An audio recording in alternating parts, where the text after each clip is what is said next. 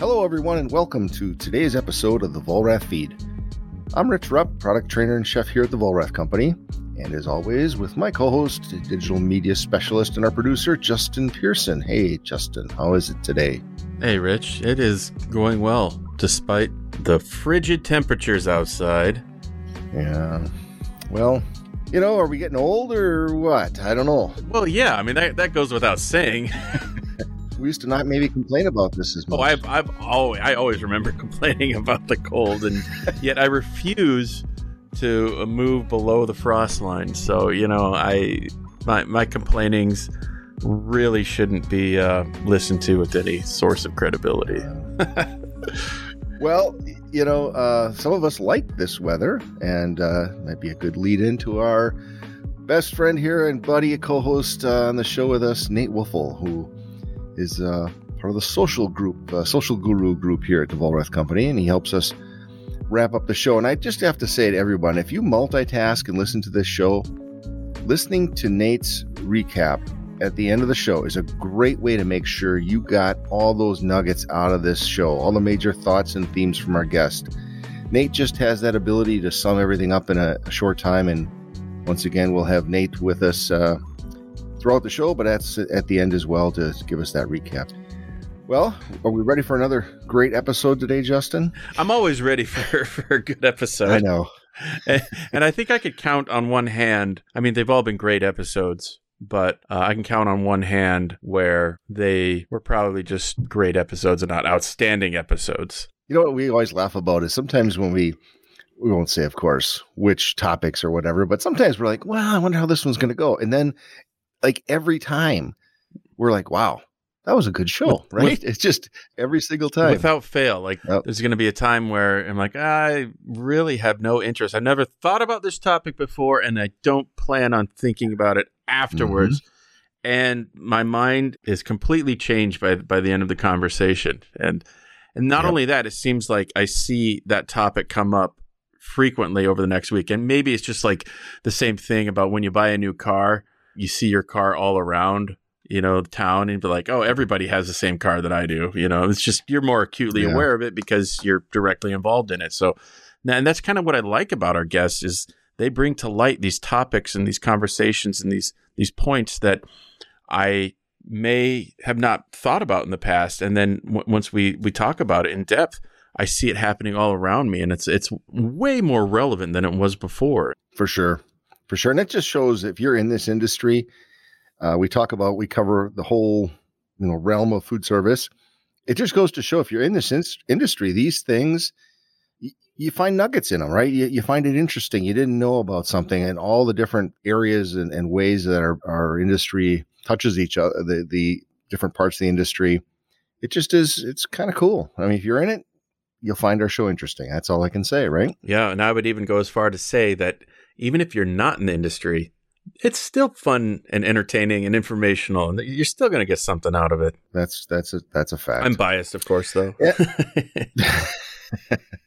yeah, and Justin, you know that when we're talking about everyone out there listening to this, a lot of the topics we talk about do affect them or are part of their lives, even if they're not in food service, right? I mean, think about ordering food.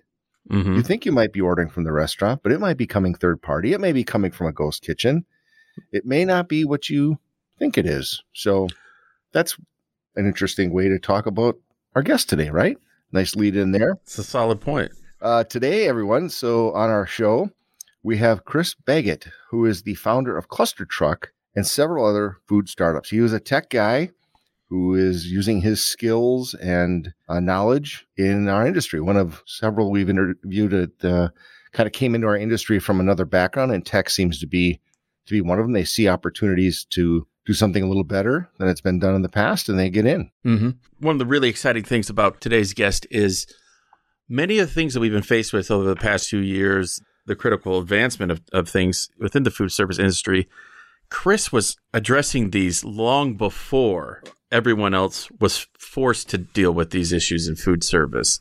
He's really been on the cusp of a lot of these these trends, and I'm I'm looking forward to talking about how he had foresight f- for that and recognizing trends and where the food service industry was going, and then also maybe getting some some insight as to where we're going to be at after another year or so. You know, who knows what's going to happen, pandemically speaking. Is that a thing? Pandemically speaking, I think it works. Speaking, it might be.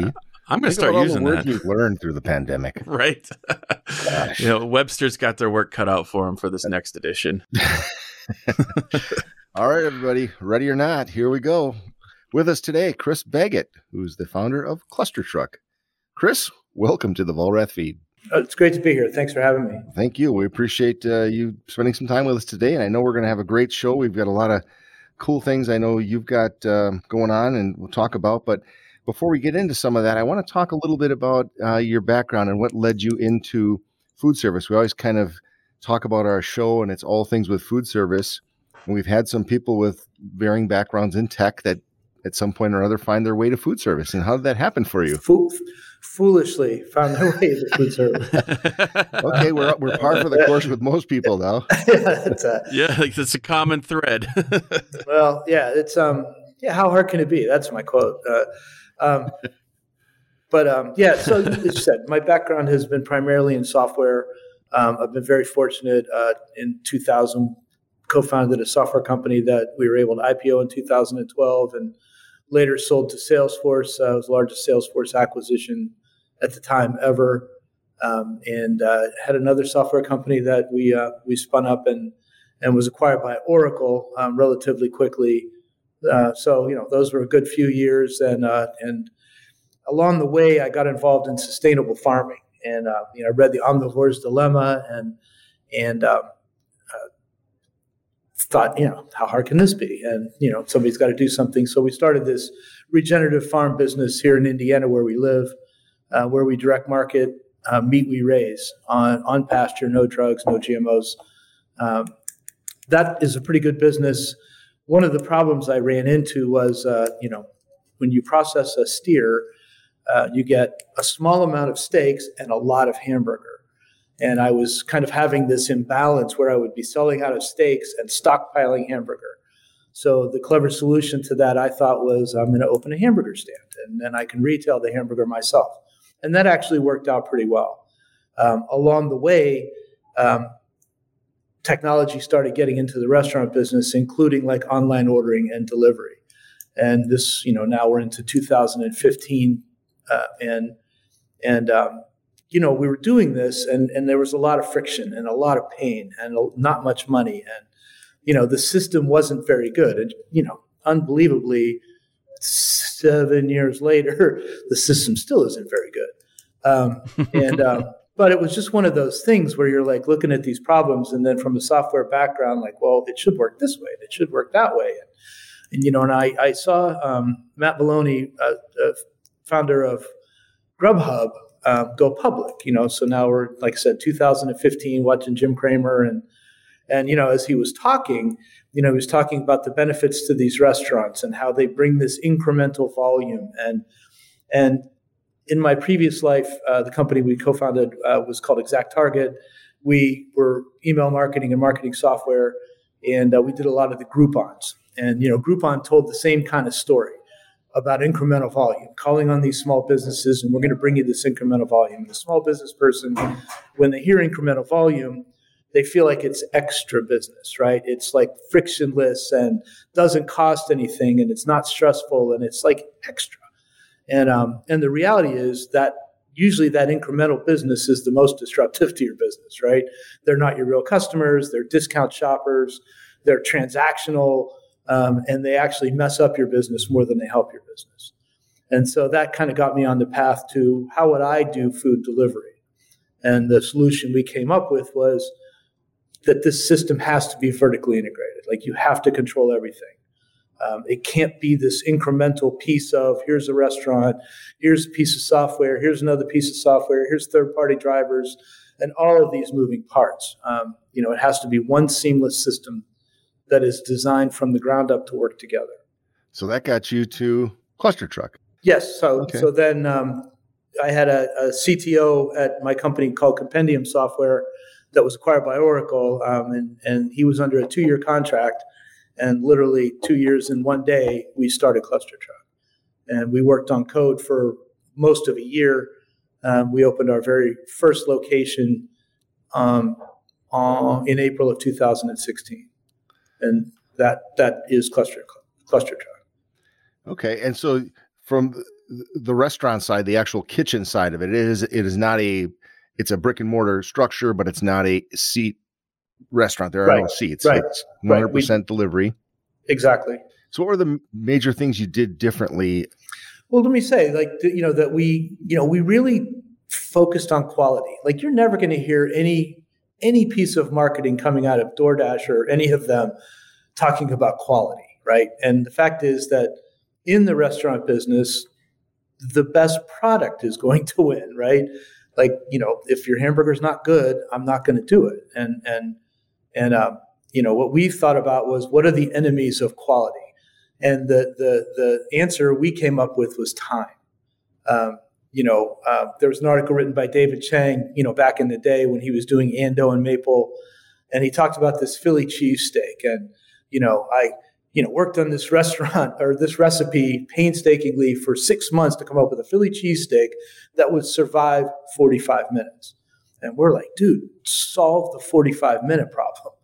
So being vertically integrated, timing of my driver proximity, my customer proximity, and everything that's happening in the kitchen to allow me to know for the customer before they even place the order exactly when they're going to get the order, which we hit about 96% of the time.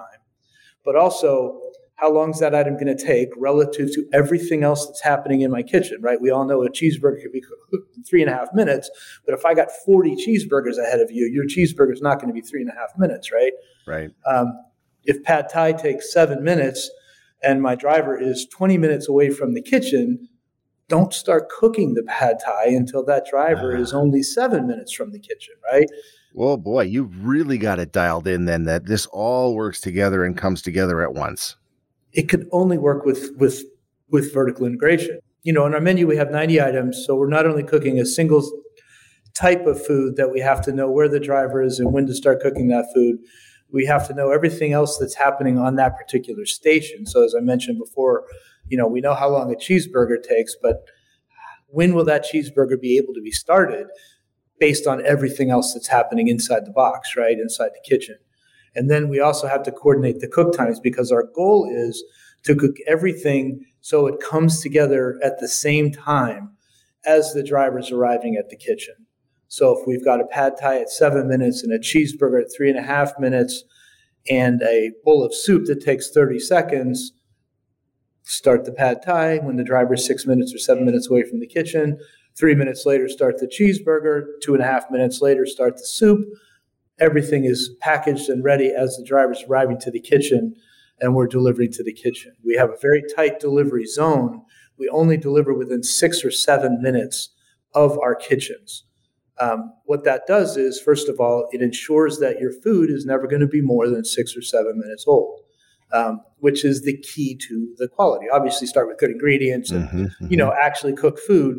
Um, you know, we're scratch kitchen, we prep everything, but but the real magic is in that timing. The food is never old. If you go to Google and look at any of our six locations, um, you'll see five star reviews across the board all day long, brand new reviews every day. People are literally gushing because they're so surprised that the food is so hot and fresh. What a concept. the the public has gotten used to lowering their standards for delivery. I think you've solved a critical component of that math problem and, and that's coordinating with your drivers and which is impossible to do with third party delivery. And I, I, would be willing to bet that we have very similar viewpoints on on the way that third party delivery has been allowed to develop into what it is today. And and you're right. The customer has become so tolerant of poor quality that when you introduce good quality, you know, at comparable prices, they're they're they're blown away. They're mm. you know, so you know, our marketing becomes word of mouth after a period of time. Yeah. Um, and we have a really nice, robust group ordering functionality. We're very big in offices uh, and workplaces, hospitals, um, you know, we're very disruptive to the idea of catering, right? Which is another place that nobody goes to for quality. Mm-hmm. Um, you know, uh, I had a meeting here today. We had 42 people. we put in our order for lunch at probably 1205 like again on an app and i can share a code and everybody has the code they all jump on the same order i paid for it but people can also pay individually 42 top was delivered in 29 minutes um, and the kitchen had no heads up that a 40 top was coming right um, wow. you know that's that, that that's the thing. It's just so horizontally and so organized from a data science standpoint that um, you know doesn't matter how many orders come I mean, my mind is just a little bit blown right now at that at that that concept oh, that, that, this is this is happening, and it's also surprising that it's, it's taken so long for someone to do what you're doing and to do it right. It's it's like you said before, people just becoming tolerant and the expectations lowered, and that's not okay. It's not a fair representation of a restaurant's overall quality, and pushing the status quo doesn't doesn't do anything to help anybody. It's really hard.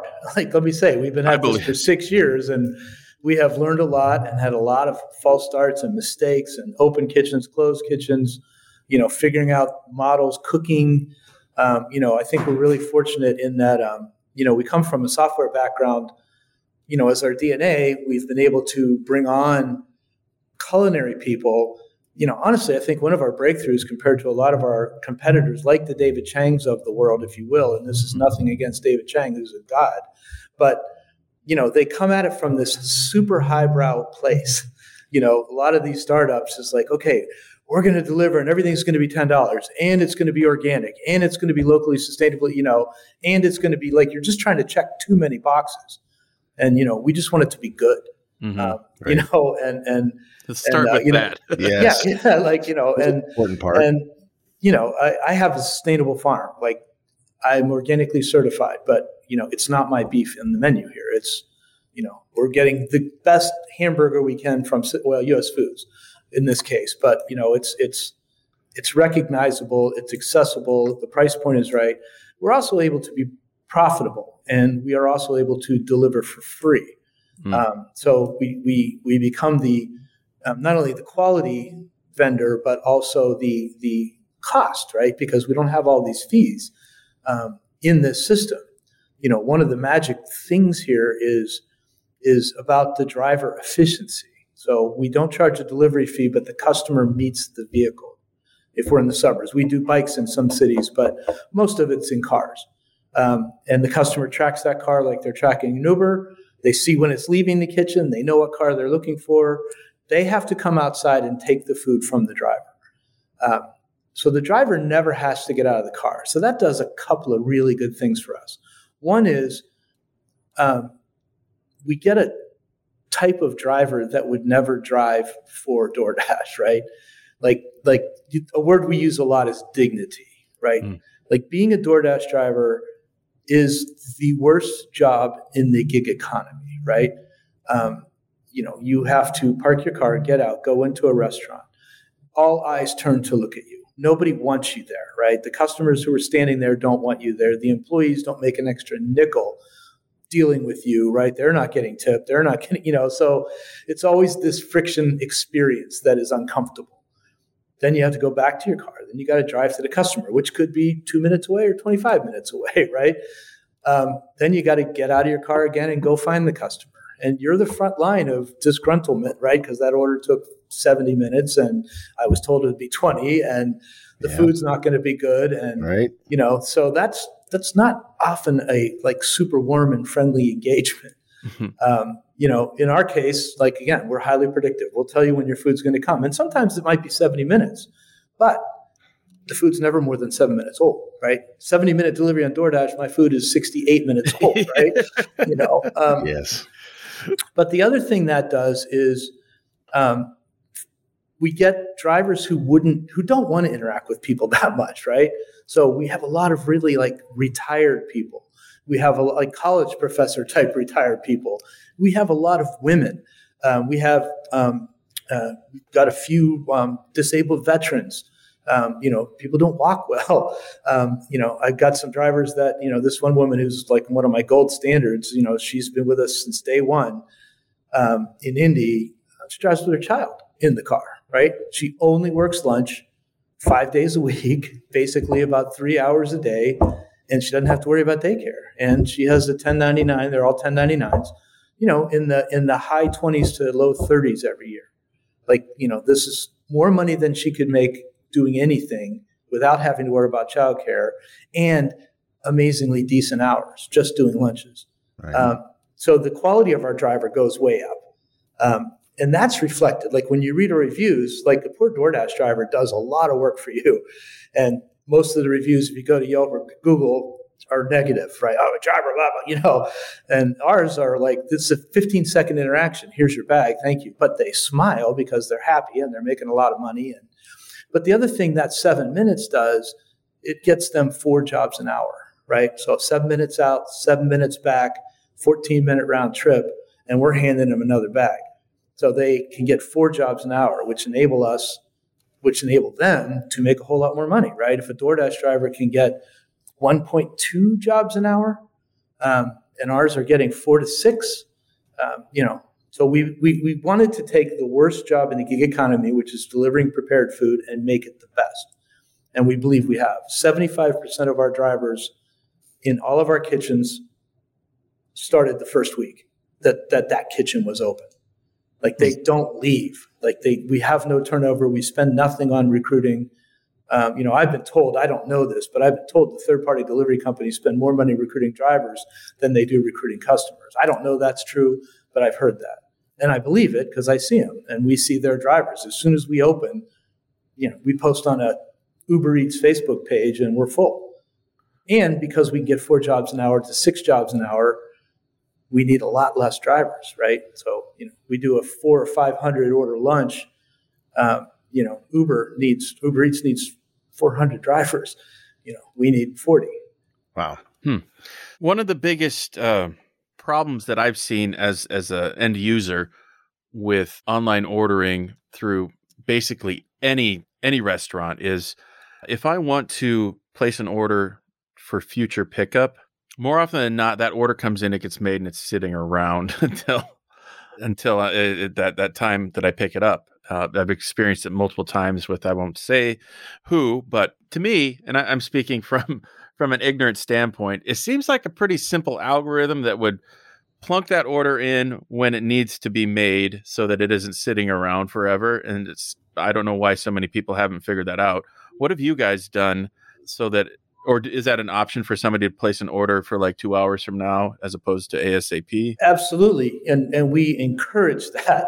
Um, you know, you know, our customers learn like when are good delivery times and like like we're super busy at lunch especially well now when the workplaces are coming back and it's four degrees in indy and you know things like that so you know our lunch times will go up so people who schedule an order are first in line. So if you say i want my food at 12.15 um, and you scheduled that two hours ahead at 12.15 yours is going to be the first order to cook. You're going to jump the line to make sure that that your order is done when you say versus someone just randomly dropping it at 12:15 and it may be a 30 minute delivery.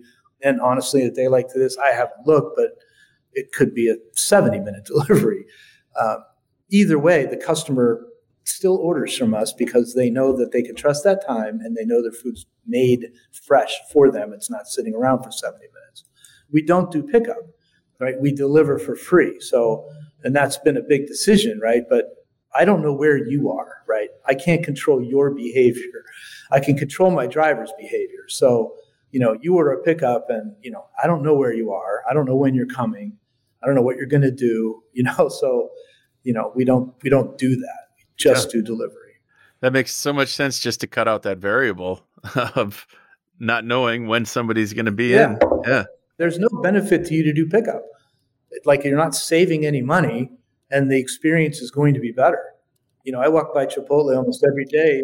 You know, in my office, you know, we have a Chipotle right around the corner, and you know, there are bags and bags, bags of food just sitting there, and yeah. nobody cares. Like, you know, you're not saying like that's old food. Like, don't ship it. I, we have a motto. I have a tattoo that says "Don't ship maybes." Right, and a maybe is food that sat for more than three minutes. Mm. In our in our facility, Sorry. Oh yeah, yeah. yeah there you uh, go. I dig that. it's, uh, yeah. So it's um, you know, like we don't ship maybes, and if food is sitting around waiting for you to show up to pick it up, that's a maybe.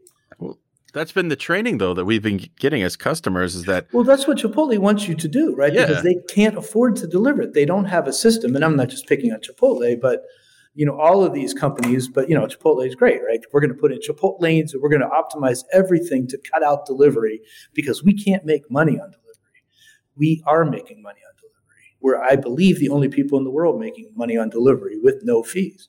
Pretty pretty impressive. that's revolutionary, you know, borderline, I'd say. How are Come you going to change us. the world? How are you going to mm. change the world for everybody else now?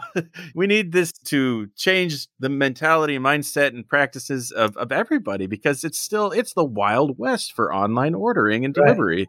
And that's the thing. When we launch, you know, it takes about a year because, you know, we don't have a recognizable brand yet. And, you know, we're not carrying a recognizable brand. But when we are in a market, we win. And, and we could see the customer retention. Like our customer cohorts are amazing. You know, that in year one, a customer spends $212. In year five, they spend almost $700, right? I mean, they stick with us. Once you've had our experience, you're just not going back to DoorDash. You know, the way we're expanding is we're going to be launching a franchise program. Um, so we will be selling franchises to folks that want to open cluster trucks in a town near you, I hope. I'll look forward to seeing one because I think it's uh, the model. And, and just to jump in on a couple things with before you're talking about the pickup scenario, and I can tell you from working in the kitchen, when you say uh, the guest says I'll be there at five thirty, you're shooting for five twenty five.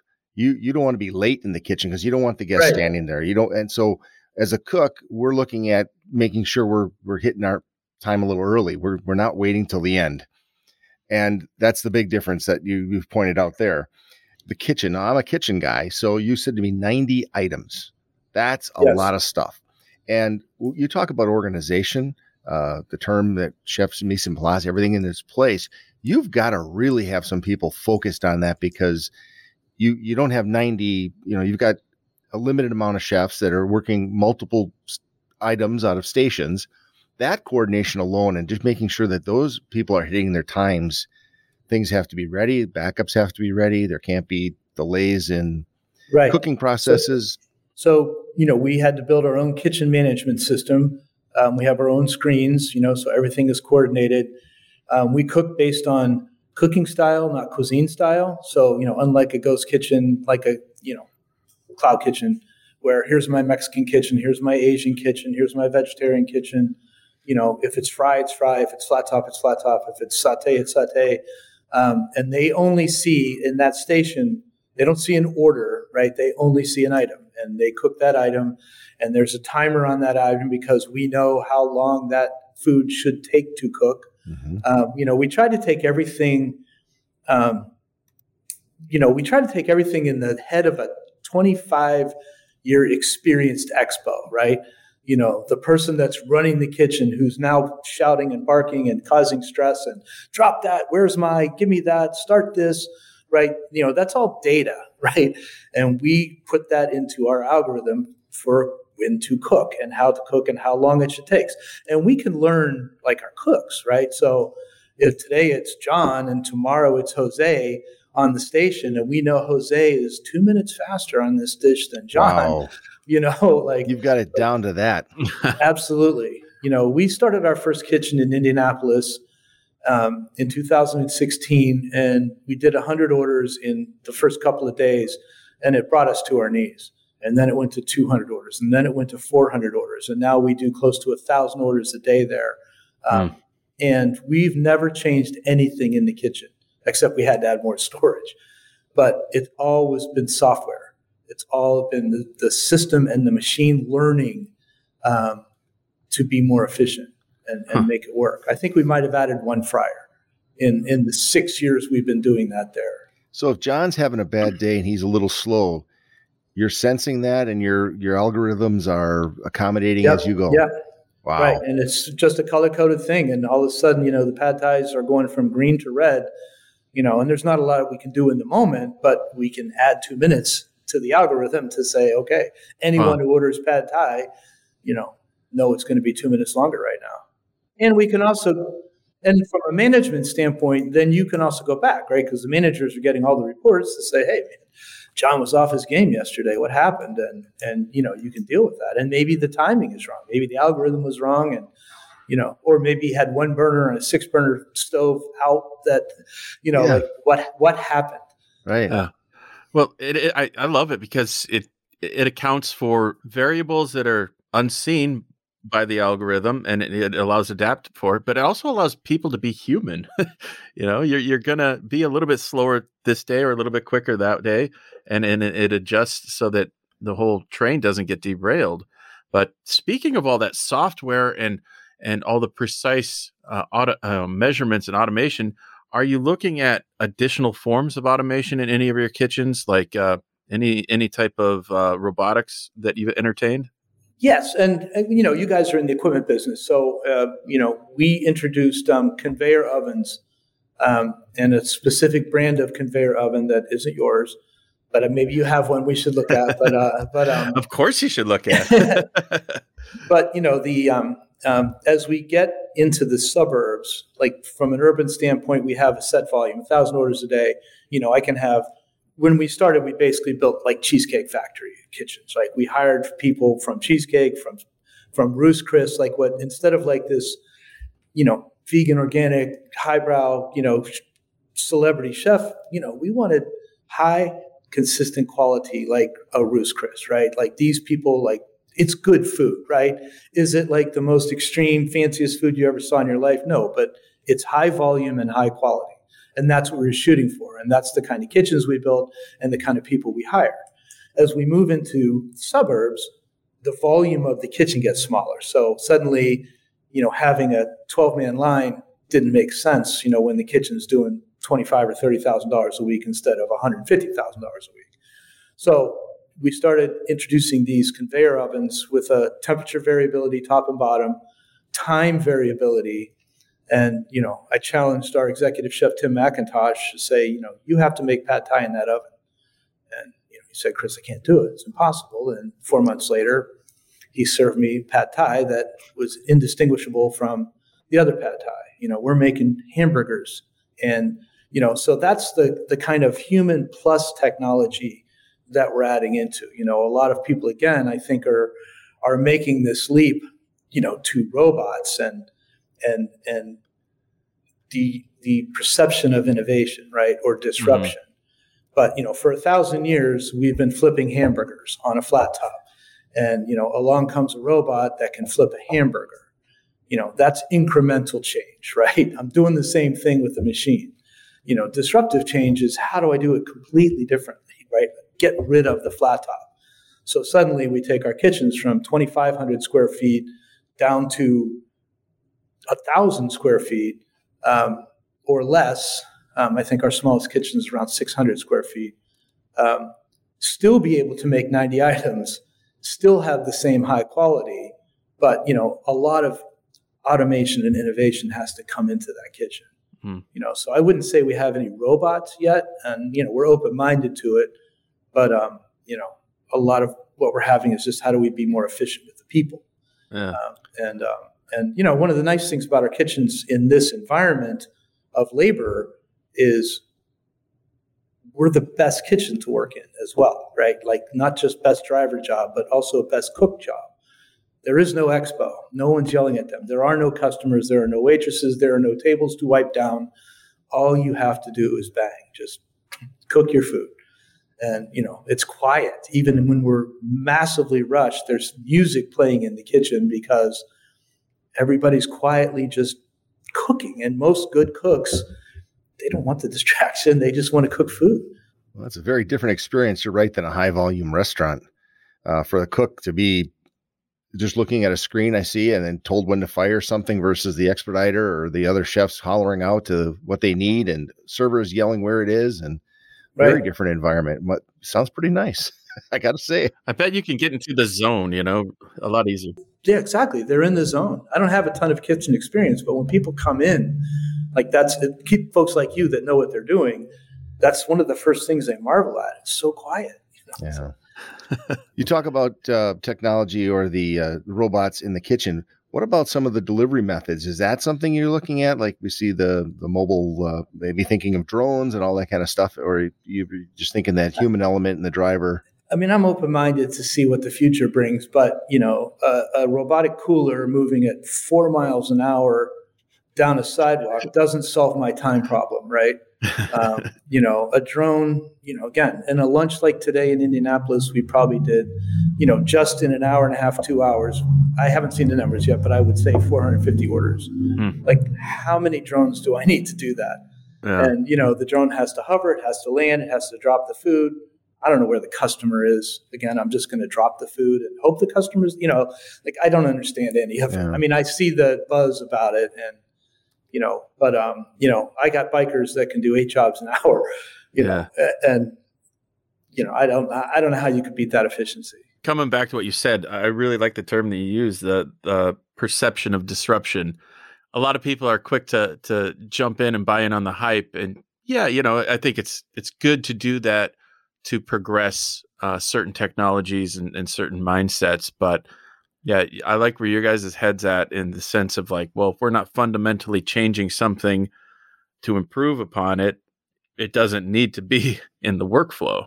I'm glad those folks are out there R and D in all of this, and as soon as right. it's ready, if it can make my life better, we'll license it. You know, but we don't yeah. need to be inventing it. You know, you go spend your billions of dollars on it. you know, right. No, and uh, the thing I also wanted to comment on your drivers. You know what? I, I, never thought of it before, but you're right. I mean, all the steps that a driver needs to go through: park your car, find a spot. Some places might have a nice spot designated. Get out, go in the restaurant, wait, grab the food, come out, get back in, do the whole thing up to the apartment door. Picking it up and just uh, meeting the guest outside's got to be a huge time saver for a driver as well. Just that ease of being able to pull up and there's your guest. When you think about these cloud kitchens, these ghost kitchens, and, and they talk about their waiting room for the driver and it's like, dude, if you got a driver waiting, you're doing it wrong, right? Yeah. Like, like you know, we've got Coke machines and lounge chairs, and they can plug their phone in, and it's like, what? like again, there's something fundamentally broken right. with your system. If you've got a driver sitting, they don't make any money sitting. So you you know whether they can charge their phone or not. If I'm not making money, I'm not doing this job. So do your drivers have a drive up at your location? Is that how they get their orders, or they come in? Yeah, they them? they pull up. No, they stay in their car. They pull up yep, to a door usually, and you know we hand them food. So they're pulling up, we hand them the food, and you know driving around. Just, it seems so simple, but you know the amount of time that you shave them getting out of their car every time. But then I think it's also a reasonable expectation and trade off for for the customer to walk out of their house and go to a vehicle to pick their their order up. It, I, it think was, I think, in my mind, it was the single biggest risk because that was not something we could test, right? Mm. Like either the customer will come out or they won't come out. And honestly, I can count on two hands in over two million deliveries complaints we had for people who had to come out. Like the the customer has never really said a word about it, and you know, to them, it's actually, you know, I don't want this person coming up to my right. tour and my house, my, you know. So again, it's the the, customers embraced it, and again, it's I, that's what keeps me up at night is this all seems so obvious. Why isn't everyone doing it this way? When I was in Chicago, I worked for Donnelley catalog business, right? Sears was my customer, right? In the late 80s, 1987, 1990, Sears was like number seven on the Fortune 500, right? The dawn of the internet the first way I got online was Prodigy, which was a Sears product, right? Wow. Um, and you know, but everything for them was incremental, right? This is like an extra business, the internet. You know, my business is the store, and then the catalog, and then this e-commerce thing. Even though they had the warehouse, the distribution, the you know, they were shipping houses to Wisconsin in the 1800s. Um, mm-hmm. you know, along comes Amazon and just let's just vertically integrate this and let's you know solve all these problems at once and make it core. And still everything that's happening you know now i need ghost kitchens. I need an integration system like an olo for my pos system plus my three other apps for you know drivers. You know then i have all these drivers that aren't related to me. And then you know i mean it's like suddenly oh now i got ghost brands right? So now you know what are there? Eight different partners yeah. to successfully deliver food. Um, and everyone wants their nickel. And you know the restaurant business, there just aren't that many nickels to go around. That's right. um, you know, but again, that's everyone's doing it because it's the only thing, and that's what keep you know makes us so excited. Is like man, you've got this business that is growing like mad, and nobody is happy with the incumbent solution, right? The drivers aren't happy, customers aren't happy. Like they're rating them all one star. They're still doing it, but they're not happy, and the restaurants aren't happy. And who are they rating the one star is the other part of that, right? The restaurant. That's who takes the ding on it. Yeah, I mean, you can go to Trustpilot and type in DoorDash, and it's 1.2 stars. You know, it's, yeah, but the rest, it's yeah, in the restaurants, right? The food was cold. Uh, you know, yep. like you know, yep. And again, the put, poor the poor beaten down driver is like right. you know, it's just you know, it's it's a broken system. I think. Yeah, that's the whole thing from the restaurant's perspective. Is if that food gets there and it's not good, they're the ones that are in the customer's mind provided the bad food. They they know nothing of the process in between the order and they're receiving it they just know that the food they got didn't meet their expectations. Right. And then you have the data problem, right? Which uh, yeah. the very first thing I saw with Grubhub, like, and my background is data driven marketing, right? Like, that's mm-hmm. what ExactTarget was, that's what Compendium was. The, the, the idea that they have my data means they're going to compete with me, right? Yep. Um, they know all and now and now they're openly bragging about it right now they're starting their own ghost brands or they're partnering with ghost kitchens and you know um, you know, we're going to do the research to see that hamburgers are consumed in this neighborhood and they like a hamburger just like mine. But they're going to spin up some fake brand now to compete with me, right? With my own customer, right? And that's right. that's the evil empire of this, right? I mean, do you think that was always a goal, or did that just kind of like boil up, you know? And was it a did they conjure that after they were collecting all this data, or do you think it was it, it was a lot more sinister with their intentions of third party delivery. I don't know. That's I, I, I mean, if I think about DoorDash, you know, I believe Tony. Like I believe, you know, that he grew up in his mother's restaurant and wanted to help restaurants and thought there was a business doing this.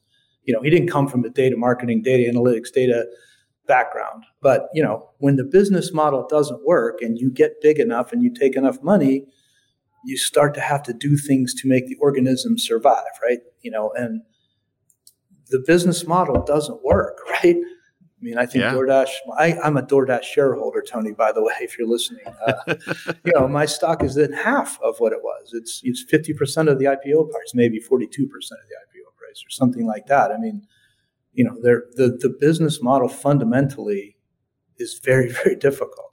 It doesn't seem to be working for anybody, and it's just surprising how it just keeps keeps going on from chaos comes clarity. I'm a firm believer in that mentality. well, I, yeah. I, hope the franchise community thinks the same thing. well, yeah. How well, soon are you thinking of?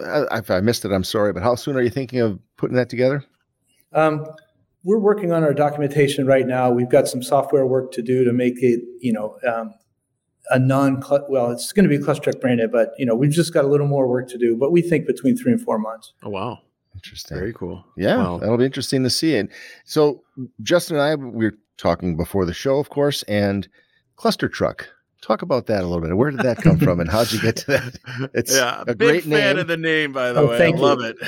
well, it's ironic the way the world has turned, but part of me becoming informed about food and restaurants and things like that is I had a friend who had a food truck, and a very very popular food truck you know, I think it was rated number seven in the country. Wow. And, and he told me um, that uh, when one food truck is out, they make a dollar. And when six food trucks are out together, they all make a dollar fifty, right? People want to have that variety and you go your way, I'll go my way, we'll meet back here. Um, and they called those events cluster trucks, like multiple trucks together. So my original idea, which is funny because now Nextbite's worth a billion dollars and we're not, but you know was we're going to license food truck recipes um, and have the food trucks be our marketers. Like I thought, well, okay, the food truck's out there and they're going to tweet every single day, hey, Scratch Truck's going to be in the corner of Maple and 14th Street today. Come by for lunch.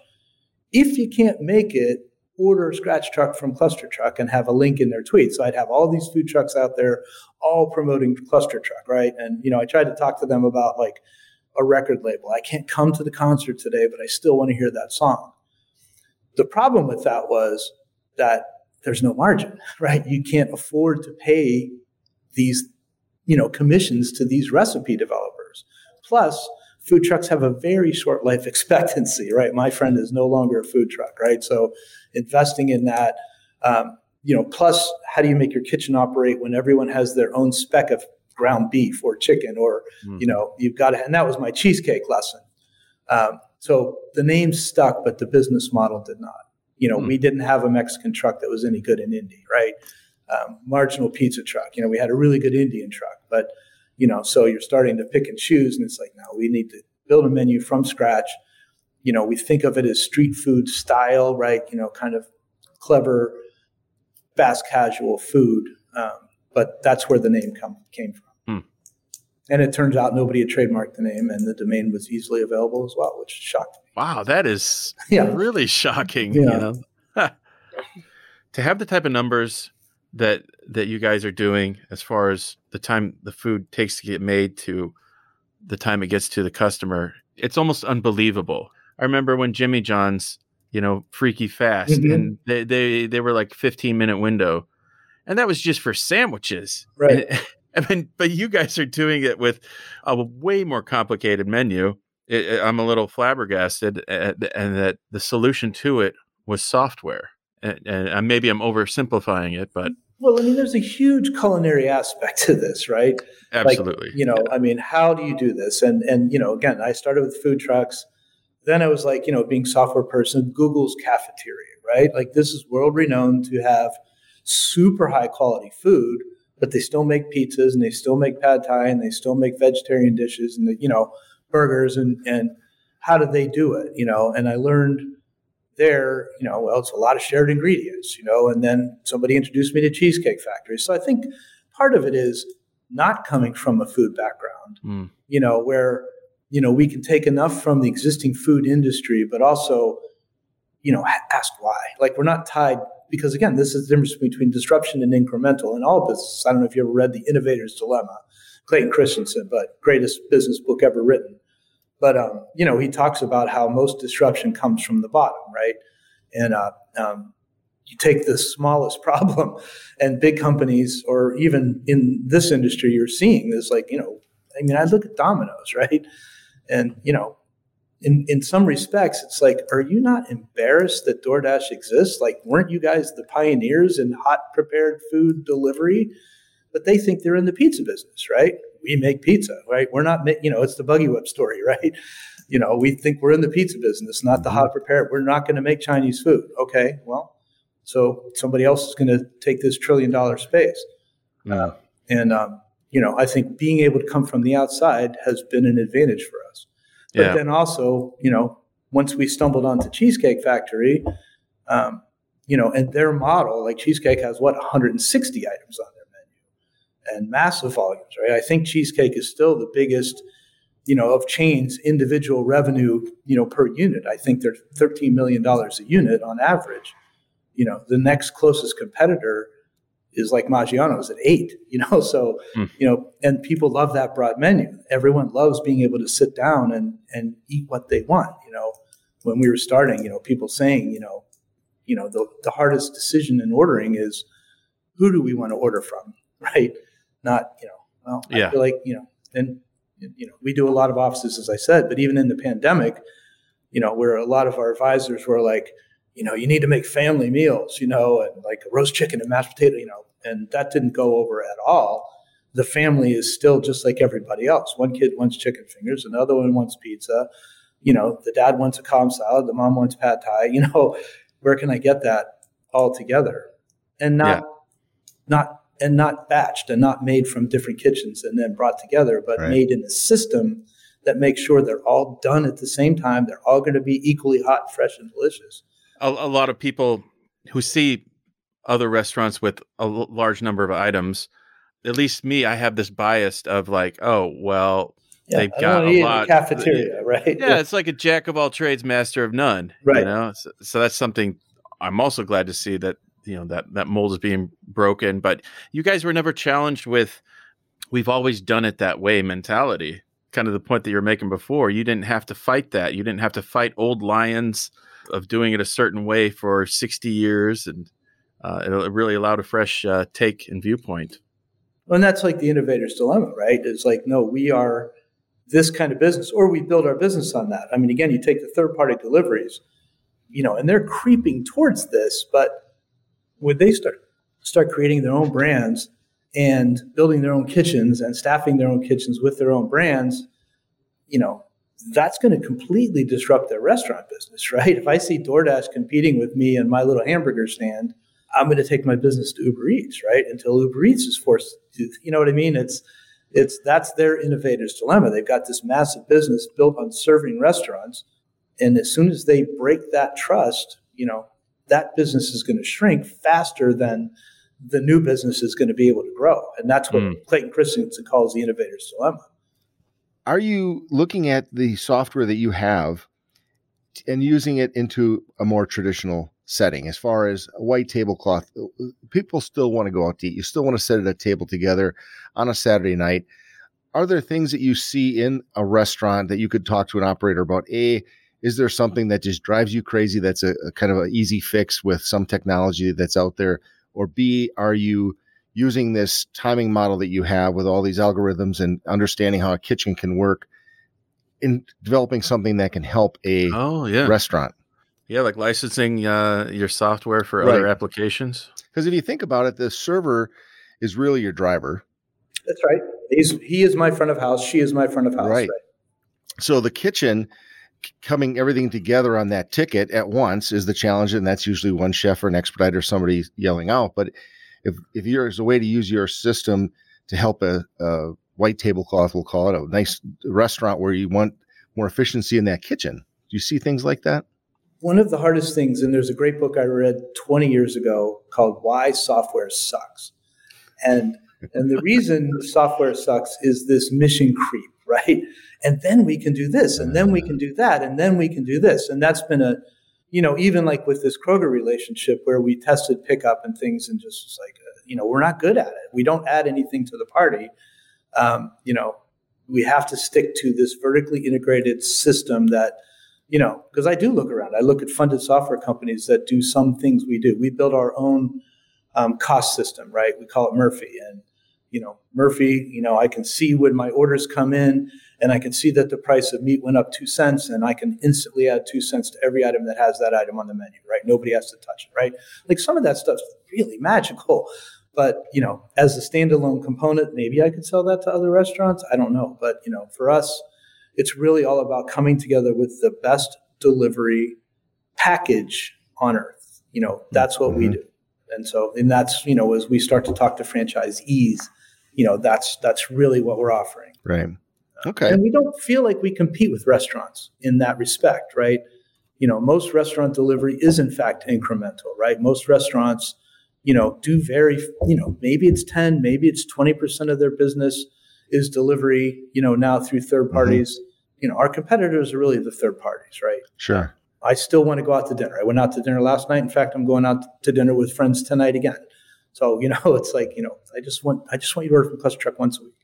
Yeah, and, and we'll be good.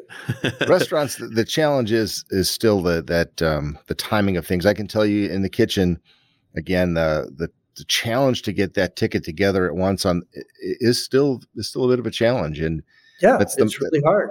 You're relying on the expertise of that of that chef and that server, and, and all of them working harmoniously. And a lot of people have it down pat but then you have a lot of new people and especially in the the labor crisis that we're experiencing right now. Right. exactly and the turnover and yeah you don't have that expertise. You you got somebody who's as green as the day is long and uh, a, a little a little code of software could probably go a long way with how things reach the customer food sitting in the window and you're sitting at the table and you're just like, I can see my I food. know that's you know? mine. right. I know, and, I see and, it. and that's the thing. You know, our average delivery time, like I said, we go six to seven minutes maximum. Our average delivery from cook to customer is, 4.7 minutes.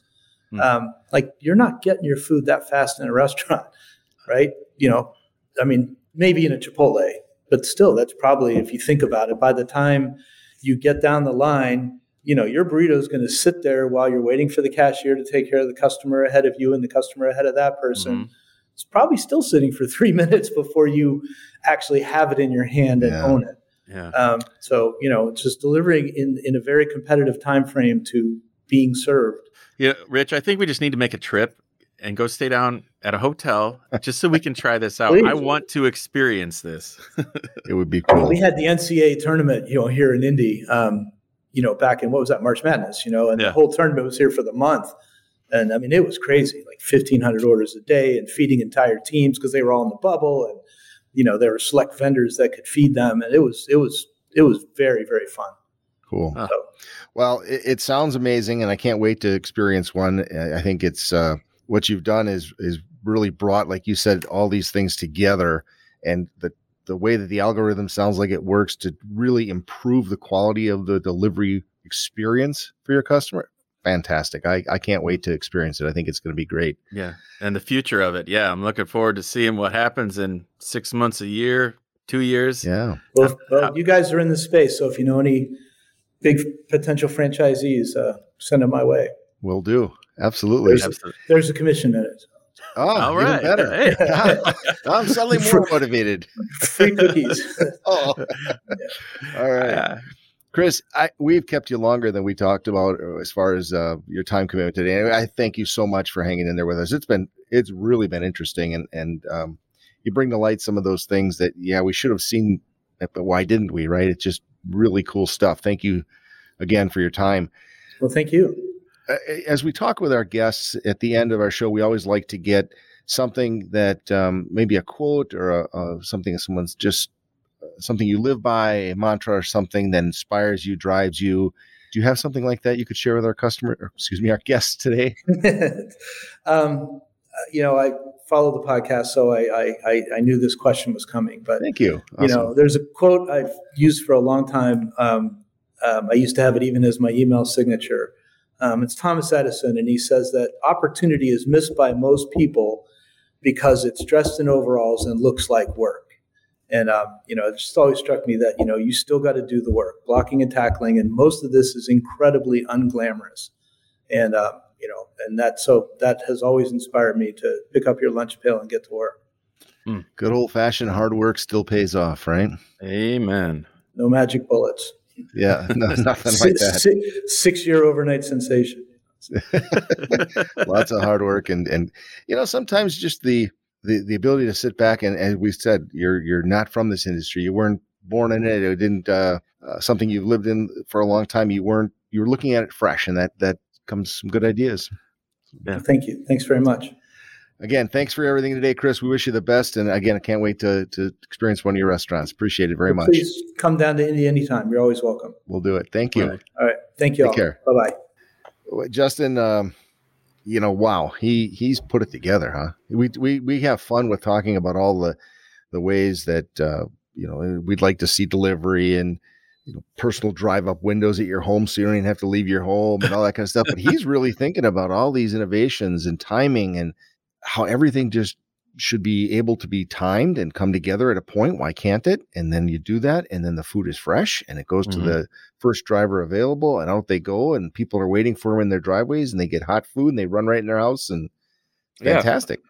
Well, and I particularly liked what he said about you know the perception of disruption, you know, and in the sense that a lot of your real innovation and things that are going to change the way people do things are not going to be glamorous by and large. Mm-hmm. It's not going to be this big, beautiful robot that uh, has a great big smile and cooks all your food and delivers it to you.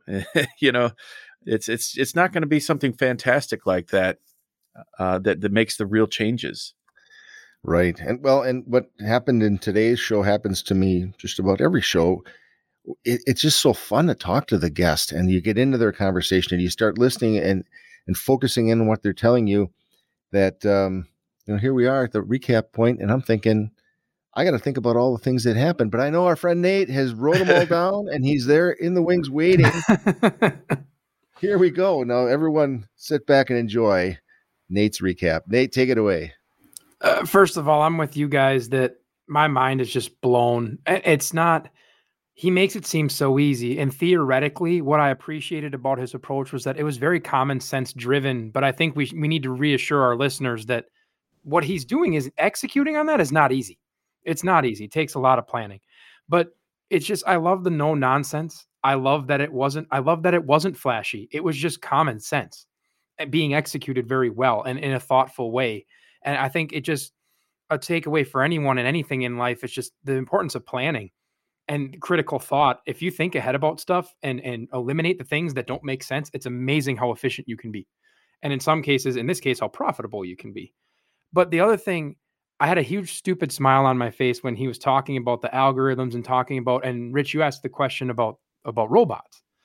And I thought to myself that this is this is what I felt Chris gets that a lot of people don't everyone hears about automation in the kitchen. They instantly think about robots flipping burgers. But what automation in the kitchen really looks like is the data Chris is using. That's what it is. Everyone's so worried about salad bars and and um, line cooks, short order cooks being replaced by robots and vending machines and whatever. And no one's thinking about, well, how can I gather information I probably already have and give it to people who work for me who need it and to use it in an efficient way. And I just, I, so many people are so stuck on the robots that nobody thinks about the data. Well, Chris thinks about the data and it works. So I think that's what I really took away. It was a lot of no nonsense. It was practical. Everything he said, it was incredibly practical. And that kind of surprised me for how much goes into what he does and the organization that it takes. Nothing he said seemed impossible to me. Um, I'm sure it's not easy to do, but it was very, very practical and straightforward. And sometimes the simple, hardworking solutions are the best ones. Right. You know, when we talk about robots, if you have a task that needs to get done over and over and over, and you've got all day to do it, a robot makes sense. But I tell you, I'll race any robot there is. I can I can just do those tasks faster than a robot when it's crunch time, when it's you know getting that hamburger off the grill and onto a bun. A robot just can't do it as fast. It just doesn't. I'll take the bet anytime. Um, so yeah, the, the the technology that he's using is is really being been put to use, and I think of the chaos that sometimes happens in a kitchen. I, I just am amazed that he's able to get everything timed together correctly, and it must just be an incredible amount of standardization and prep that he knows exactly how thick that burger is, how hot the grill is, that it's going to cook it in this amount of time buzzer goes off, the cook takes it off the grill, or however it happens that the, they take it off the grill. It's got to just be incredible to watch. I'm really hmm. anxious mm. to see one of these in action.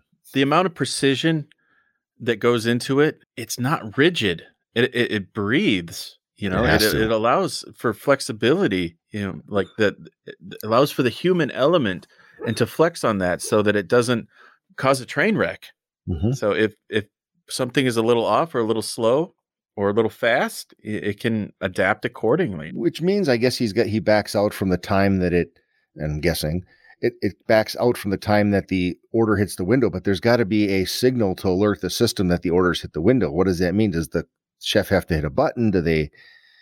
Does it, someone gather up the uh, order, put it in a bag, and hit you know the driver button there's a time and then everything backs out from there again i can't wait to see one of these in action well, I, you know, one piece of technology I could see coming into play is some sort of augmented reality, something that is a little hype, but you know, something that would would uh, eliminate a screen and give you real time stats that that you're is always in front of your face, and you know, you got your own heads up display. So what what did he call it? We call it scope creep, but he called it something else, where you start you know, what if it could oh, do software this? creep? If it could do that? You know? Yeah, I'm.